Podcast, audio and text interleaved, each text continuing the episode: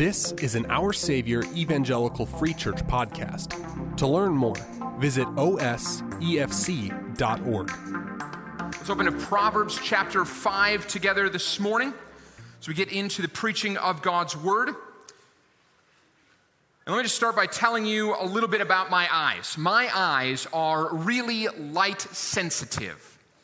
I wear sunglasses every single day. The darker the lenses, the better. It will be raining outside, and I need sunglasses to drive.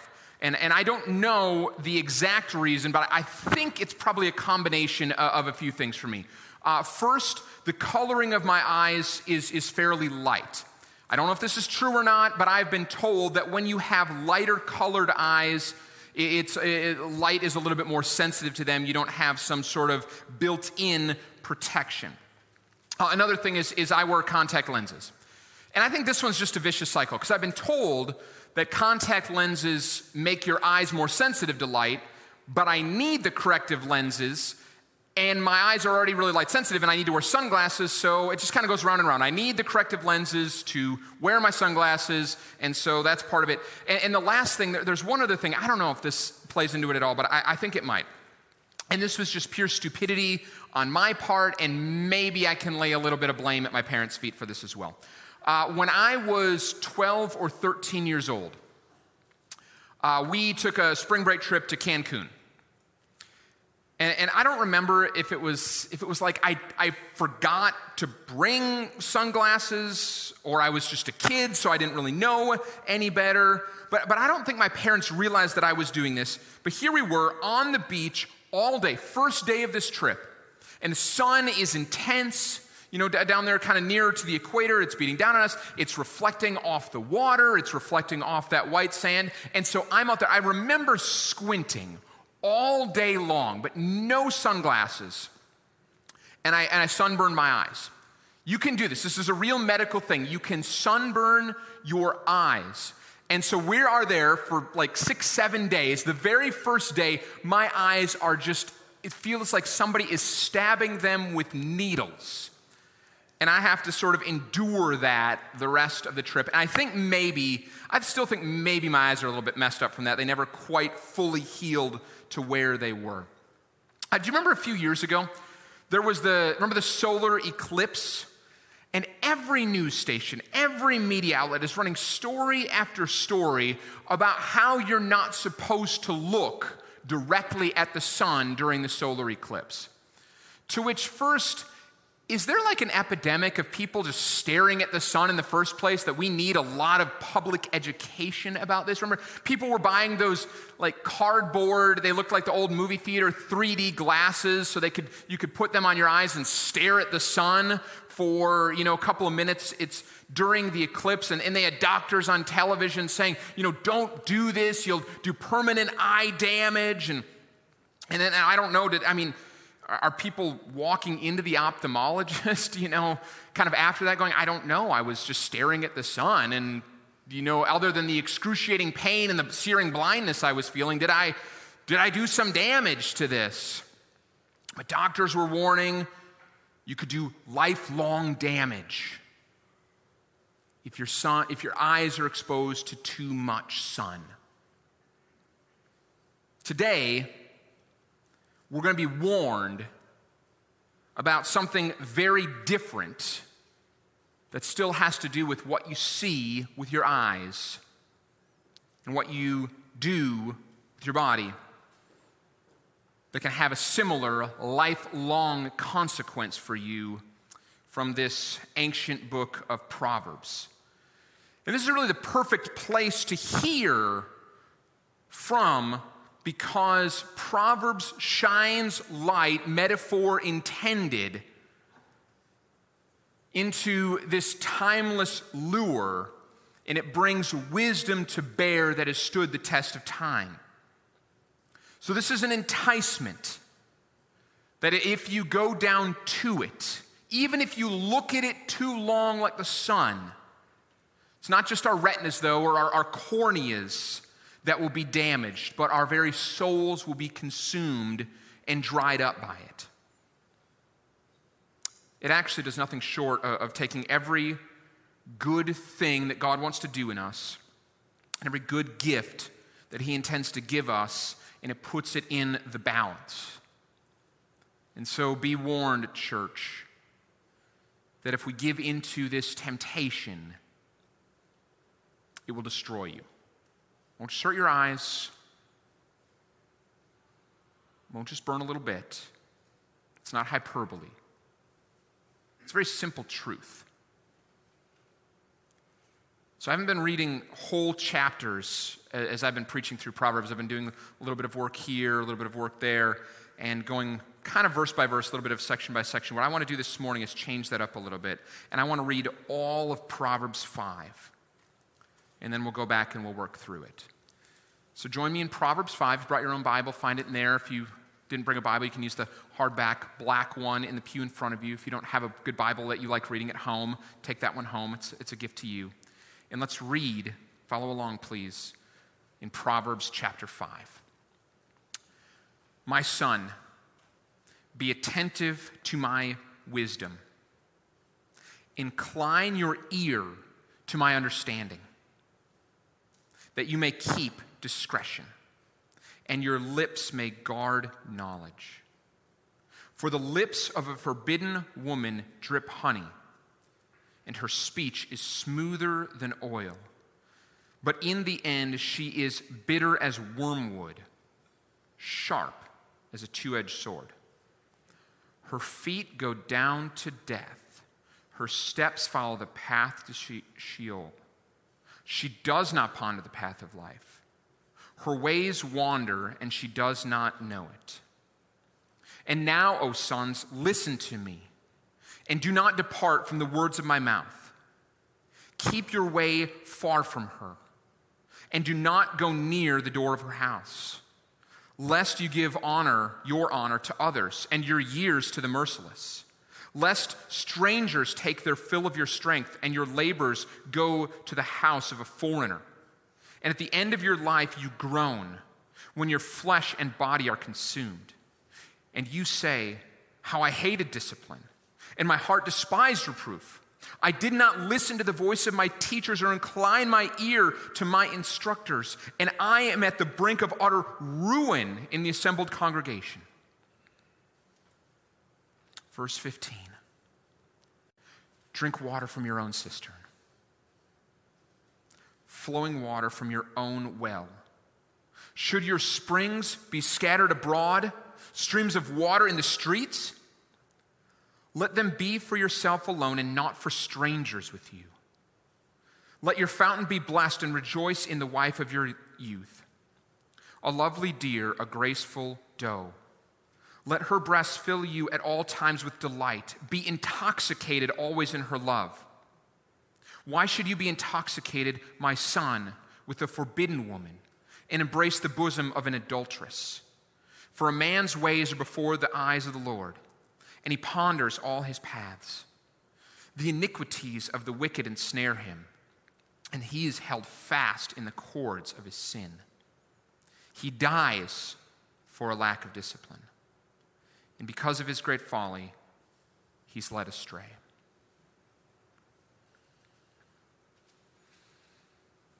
The book of Proverbs is about what is much more often simple than we may realize the choice between living wisely and living as a fool.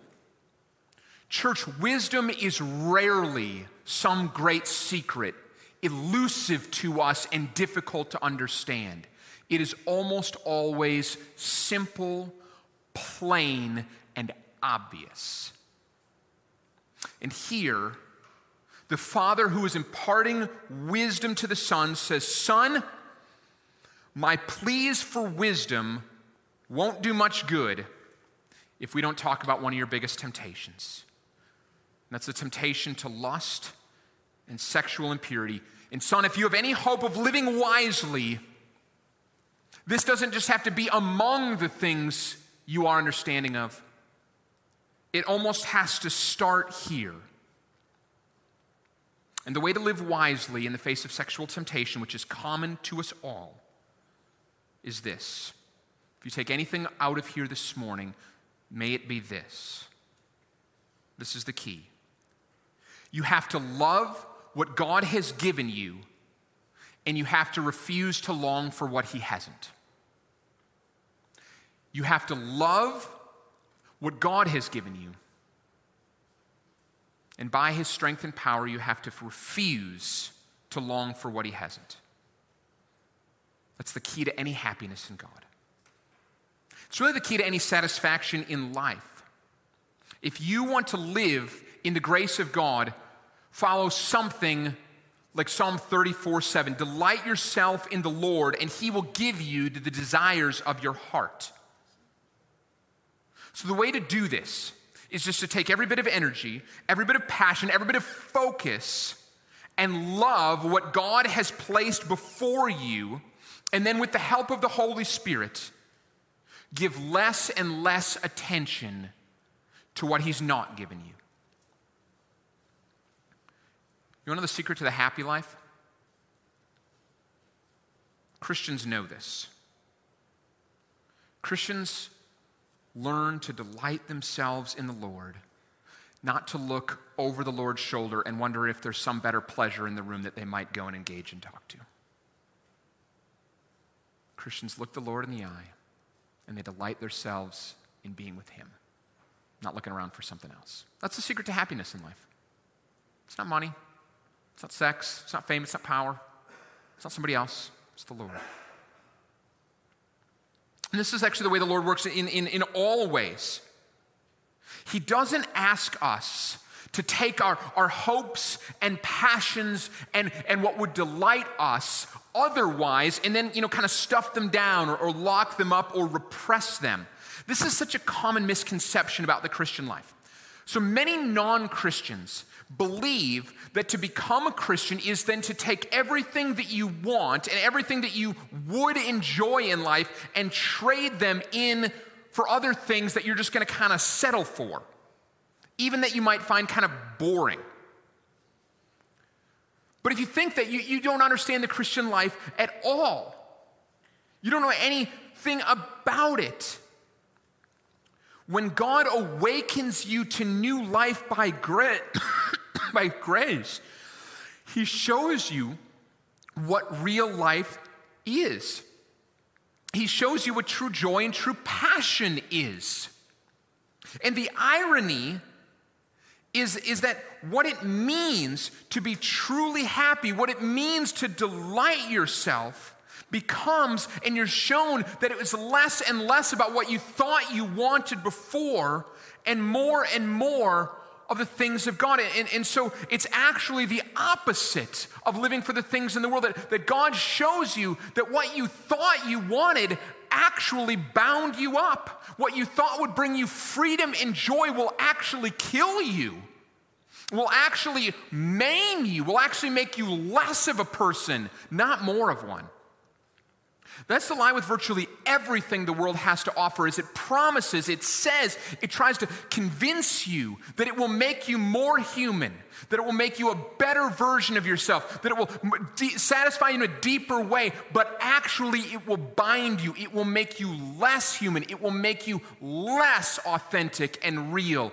You will like yourself less, you will like your life less, you'll like the world less because all it will do is teach you to long for something that you were never meant to long for in the first place. And then God comes in and he redirects you toward himself. And he says, I'm, I'm actually going to teach you how to really live. I'm going to teach you what it means to be human. I'm going to teach you what it means to have true desire met. I'm going to show you that I'm the only one who can do it. It's only going to happen in me. And in Proverbs 5, this truth, which is universal to human experience, universal to everything about God, is applied to lust and sex and marriage. So the father says to the son, Let's have a real talk. Let's have a real talk. There are things you need to know. And this is how the chapter sets up. First, the father says, you will be tempted. that will happen. Don't be surprised by the, the temptation. Tells the son a little bit about, about what it can look like. Second, he's going to say, here's how you battle, and it is a battle in the midst of sexual temptation. You can run. You run from what God warns you against, and you run toward what God has given you. And then the third thing the father tells the son is this isn't a drill. And because it's not an, a drill, inaction isn't an option. You will either be led to ruin by temptation, or you will know more of life by turning to God. But there won't be an option to just sit in the middle. So that's how we're going to move through this. First, the temptation is introduced and the lines are drawn. Second, the instruction for how to fight or what it's like to just give in will be explained. And third, the father will ask, What do you intend to do? It's not dramatic to say that the final question is Are you going to choose life? Or are you going to choose death? That's, that's, that's what we're working with this morning. Will you choose life or will you choose death? Uh, and, and, the last thing I, I want to say before we walk through this is, is there are many women in here. And you might be wondering, especially after reading that, how this applies to you.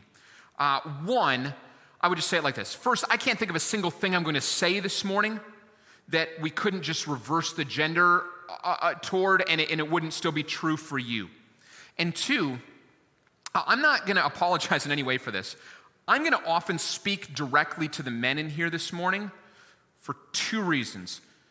Number one, it's because this is a deeper, and some of these things are a deeper temptation for men.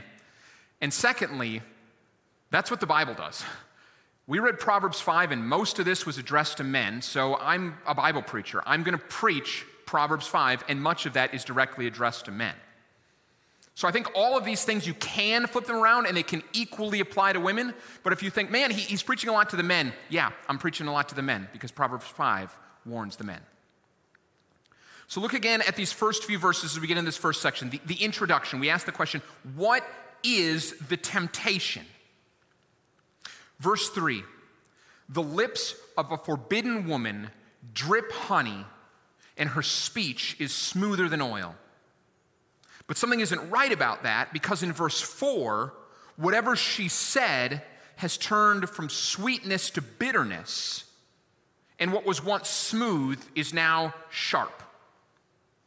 Honey sweet and oil smooth, and they should stay that way. But here, the words that the son is being warned about have a bitter aftertaste, and they cut the inside of his mouth. So, dogs do this sometimes. They lick a can. If you, if you leave a, a metal can on the ground or there's, there's some, something, they, they get a hold of something metal and they think it tastes interesting, dogs will actually chew up metal going after the taste. And what they won't realize they're doing is cutting up the inside of their mouth. And then for weeks afterward, even their normal, regular, nourishing food will be difficult to ingest because their whole mouth has been cut up. Whatever they thought they tasted couldn't have been worth the bloody mouth and the pain that came afterward. And it's not here just, just your mouth or your stomach that are ruined by the seductive woman. Because she doesn't have life on her mind. Look at, look at verse 5. Her feet walk down to death. Verse 6 gives the impression that, that this woman might not even have much of a plan. All she's trying to get you to do is wander. She doesn't love you. She will use lies to manipulate you because her goal is not to lead you to life or to truth. It's first to confuse you, second, to bound you, bind you, and third, to kill you. That's the temptation.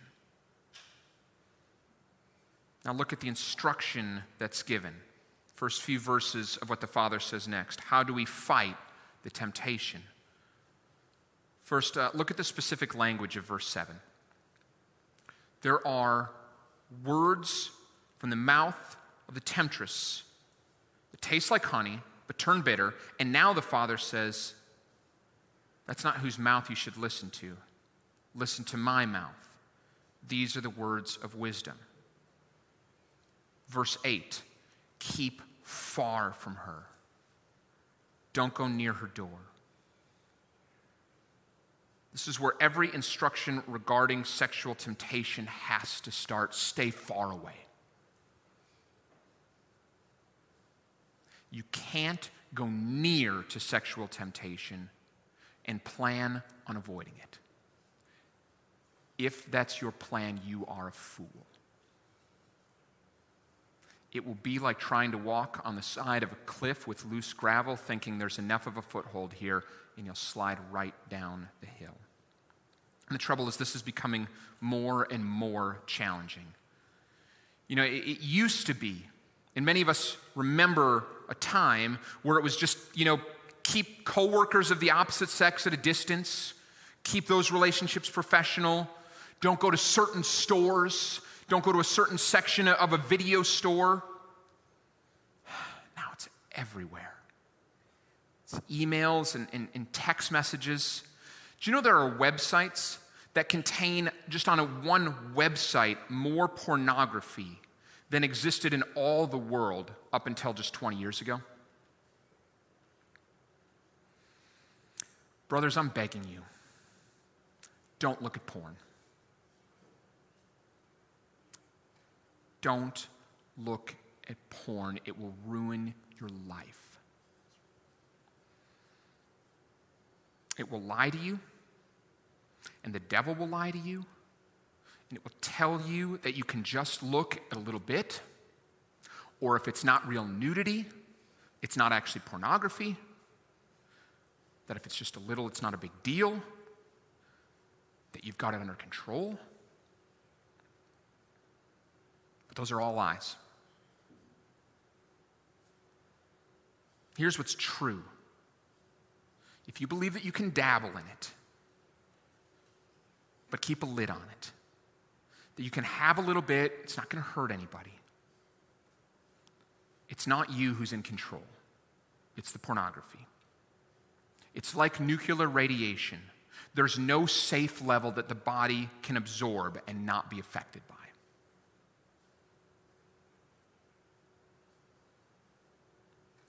These next verses say this. When you look at it, when you fantasize about her or him, when you go down that road, you give your honor and your years and your life to someone else, and they won't treat you well for it. They don't have mercy in, in their mind. So look at these next few verses. Strangers take your strength.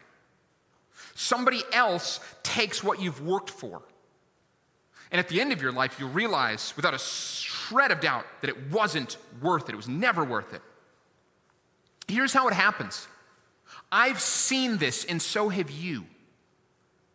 A marriage is destroyed a family is broken apart. You've watched a man lose his family. Another man marries his wife, moves into his house, and then he pays child support so that they can do that. That's what happens. It, it, it's right here in Proverbs 5. Another man will take your vitality. Strangers will take what you've worked for. That's the pattern, men. That's what this leads to. Somebody else marries your wife, somebody else moves into your house and is the father to your kids, and you pay for it. This isn't a drill, it happens all the time. And it's not just physical adultery, pornography will do the same thing. Here's what pornography does to you when you see it it transforms the people that you're looking at from those who are made in the image of God with souls, and they become objects that exist just for your sexual pleasure and gratification. I think you know I'm not messing around this morning. What we've learned about pornography in the last 15 or 20 years is gut wrenching and will make your stomach churn. Did you know that scientists have found that the closest thing to link what pornography does to the brain is to heroin? That's not a Christian thing, that's a scientific exploration. You can get all kinds of books. They're from psychologists and psychiatrists, they're from addiction specialists, not just Christian books, that are starting to see, even in the wider world, the mind bending damage of pornography. But as bad as that is, spiritually, it's actually worse because you forget that people have souls. And to all, and, all to, they are to you is a, a dissouled, an unsouled body. That actually happens as you begin to do the same thing then to your wife or to other women that you know. It starts out with women that you'll never meet on a screen, and it becomes, you do, begin to do the same thing with women that you know, that you're married to. And then your wife senses that. She can sense that. She's smart. She begins to feel dehumanized because now you're doing the same thing to her. And that starts a cycle of distrust that leads to withdrawal and isolation, and then one of two things happen. Either your wife believes what God says, believes the gospel, and refuses to live that way anymore. She tells you she won't, and all the consequences that are going to come along with that. Or you both live for a very long time that way, and it's miserable and it's barely human. Again, there, there aren't two options. You can't have one foot in this stuff. You can't just dip your toe in the water. And I need, I need to say one more thing about pornography because I, I was writing this. There, there's something that kept sticking out in my mind, and it just never fit anywhere in the flow, but, but it needs to be said. Because it, it, it can sound like what I'm saying uh, is almost blaming women for the existence of pornography. And that's not actually true at all. Did, did you know that approximately 50% of the pornography online was made, so that's half, was made and uploaded by sex traffickers. So half of the pornography isn't even coming from people who are willing to do it. They are actually modern day sex slaves. Further, two thirds of the children rescued from sex trafficking report that they were used to make pornography.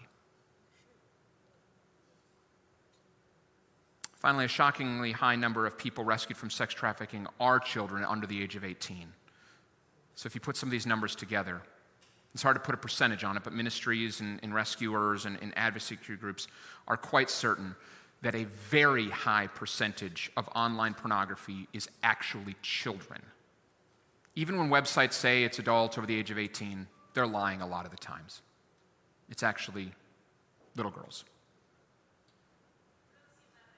This is what modern day sex slavery looks like billions and billions of dollars a year, millions and millions of girls. Don't look at porn.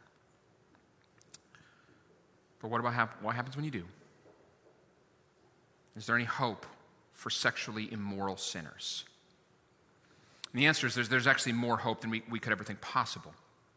1 Corinthians 6, starting at verse 9, says, Do not be deceived. Neither the sexually immoral, nor idolaters, nor adulterers, nor men who practice homosexuality, nor thieves, nor the greedy, nor drunkards, nor revilers, nor swindlers will inherit the kingdom of God. And such were some of you, but you were washed, you were sanctified, you were justified in the name of the Lord Jesus Christ and by the Spirit of our God. It can say that you and I, if we are in Christ, were justified because that's what Jesus accomplished on the cross. And so if you trust in Him and you repent of your sin, while He was hung on the cross, what actually happened there was to pay for your sexual sin it was so that it would be taken off of you and placed onto him. And his death on the cross was the punishment for all of our wrongdoing, including adultery, including lust, including viewing women as objects. In another place in Scripture, it says if we can identify with him in a death like that, in other words, if we can say, I want to participate in that death with you, we also are given the gift of participating and of having a resurrection like his. That's the hope for us as ragged sinners. Christ paid for our sexual sin, and when he was raised to new life, so are we, if you're in Christ. The Bible says that if anybody is in Christ, they're a new creation.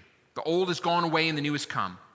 And that means if you sinned sexually, God can restore you not just to the way that you were previously, but to even better than that.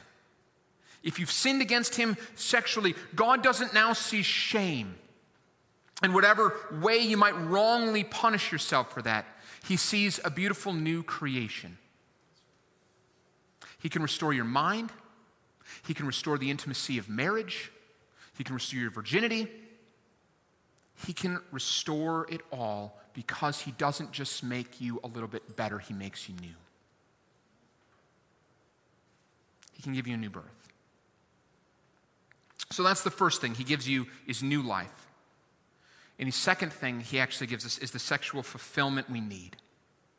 If you're married, He's given you the sexual fulfillment you need in your spouse. And if you're single, He's given you Himself.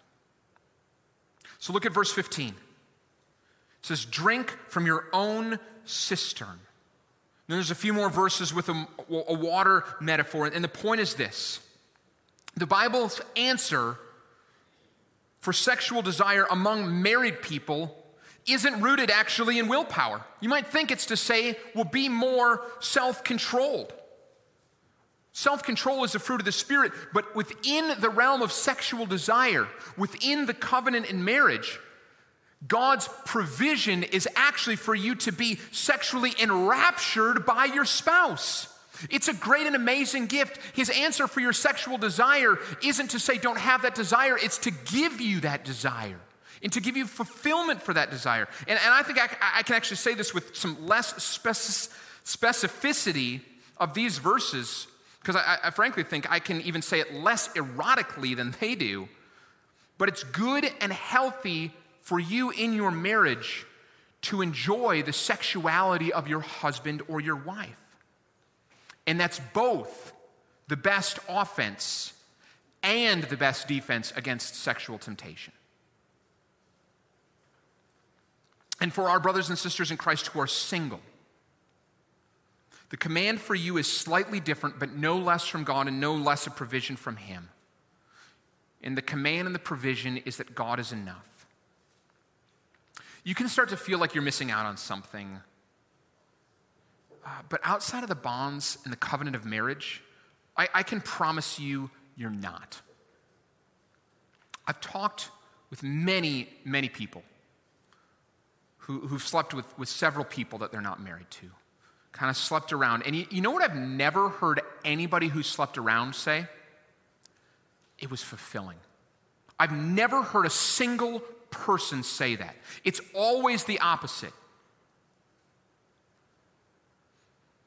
I, am not going to pretend that it's not a special burden. But to the single people, the biblical cry is this Christ is better than sleeping around. If you have that desire for sexual intimacy and you are single, pray and ask God for a spouse. There's nothing wrong with that. In fact, it's good and healthy. Pray and ask God for a spouse. Pray that God would help you to look at every other person. And because you should marry a Christian if you are one, pray that every if you're a man, every woman would be to you as a sister in Christ until he releases you to look at one in a different way. If you're a woman, pray that every man would be to you a brother in Christ. And pray that God would keep you pure and give you eyes only for him, and then when it's time for your spouse. And if he provides one, enjoy him or her. And if he chooses not to, and you feel particularly burdened by that, I will pray with you that you see him as more than enough because he is, and he will be to you. And it may be, I won't even pretend to, to sugarcoat it another way. It might be a, for you a particular burden if, if you're called to a long time of singleness. But Christ is more than enough. Now we come to the last section. I've called this, this section the intention. So, what are we going to do when faced with temptation? The certainty of sexual temptation has been explained. The way to, to fight against it has been taught. And now the question is will you pursue purity and holiness? Or you, will you ignore all the warnings and, and follow the adulterous woman, the sexually promiscuous man? the internet website that, that turns women into objects, will you follow something like that down to death? Or we follow God to life? We're all sexual sinners. Jesus said that everyone who looks at a woman with lust has already committed adultery with her in his heart. Same thing would, would apply to women. So this includes all of us the only thing that can cleanse us from sin, and this is a sin that runs so rampant, tunnels down so deep, is to go to Jesus, who died in the place of sexual sinners like us, so that we could live with him forever. Verse 21 is really incredible. Look at verse 21.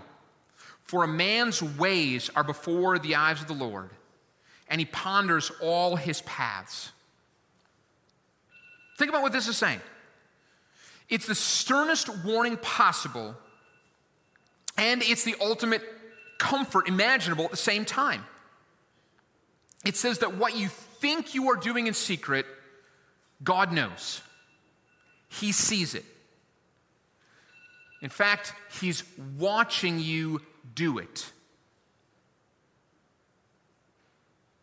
But He still went to the cross to pay for that sin, anyways. Brothers and sisters in Christ, this is magnificent mercy. That Christ, watching you sin, would still say, I want to go to the cross to pay for this very sin. That's the grace that God extends to you. While you were still a sexual sinner, Christ died for you. This ends by saying, Because of your lack of discipline, you're led astray. You and I might be, but Christ wasn't. He was perfectly disciplined. He always obeyed the Father. When he was tempted, he fought the temptation. When he saw a sexualized woman, he looked not at her with lust, but with compassion and he told her to leave the life that she had known and to pursue purity. And when he could have gone another way, he was obedient to death in the place of sinners. If you're in sexual sin and you feel like you don't have anywhere to go, that's actually another lie. You can go to Jesus. And he's inviting you to come, he welcomes you. He's the only one who can break the cycle of secrecy and shame. If you don't know how to go to Him, ask a Christian friend to go with you. And once you've gone to Him, ask a Christian friend to keep walking toward Him together. There's two terrible things that can happen. Number one, you can keep going in this sin and someday be found out in it. And every day that you continue in it makes it worse than the day before. But that's not even the worst thing. The worst thing is that you can continue in the sin and never be found out in it. And so your whole life, you will live with a secret burden, a secret guilt, a secret shame that you never confess to Christ binds you up and owns you, and you live every day wondering if today is the day that you'll be found out.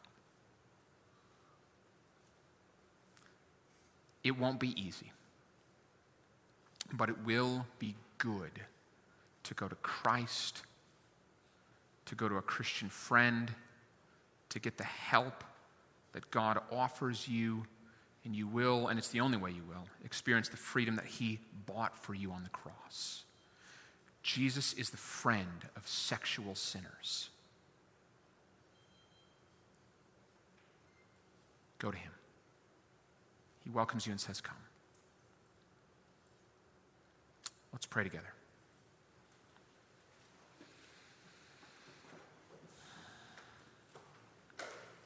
God, you are more than enough for us. With what you have provided, make it sufficient as you intend it to be, that by grace we would see in you, in what you've given, all we need. Sexual temptation is common to every single person in this room. but so is the offer of mercy and grace for Jesus, who is the Savior of us sexual sinners. Where conviction needs to be laid, lay it. Where grace needs to be spread, spread it.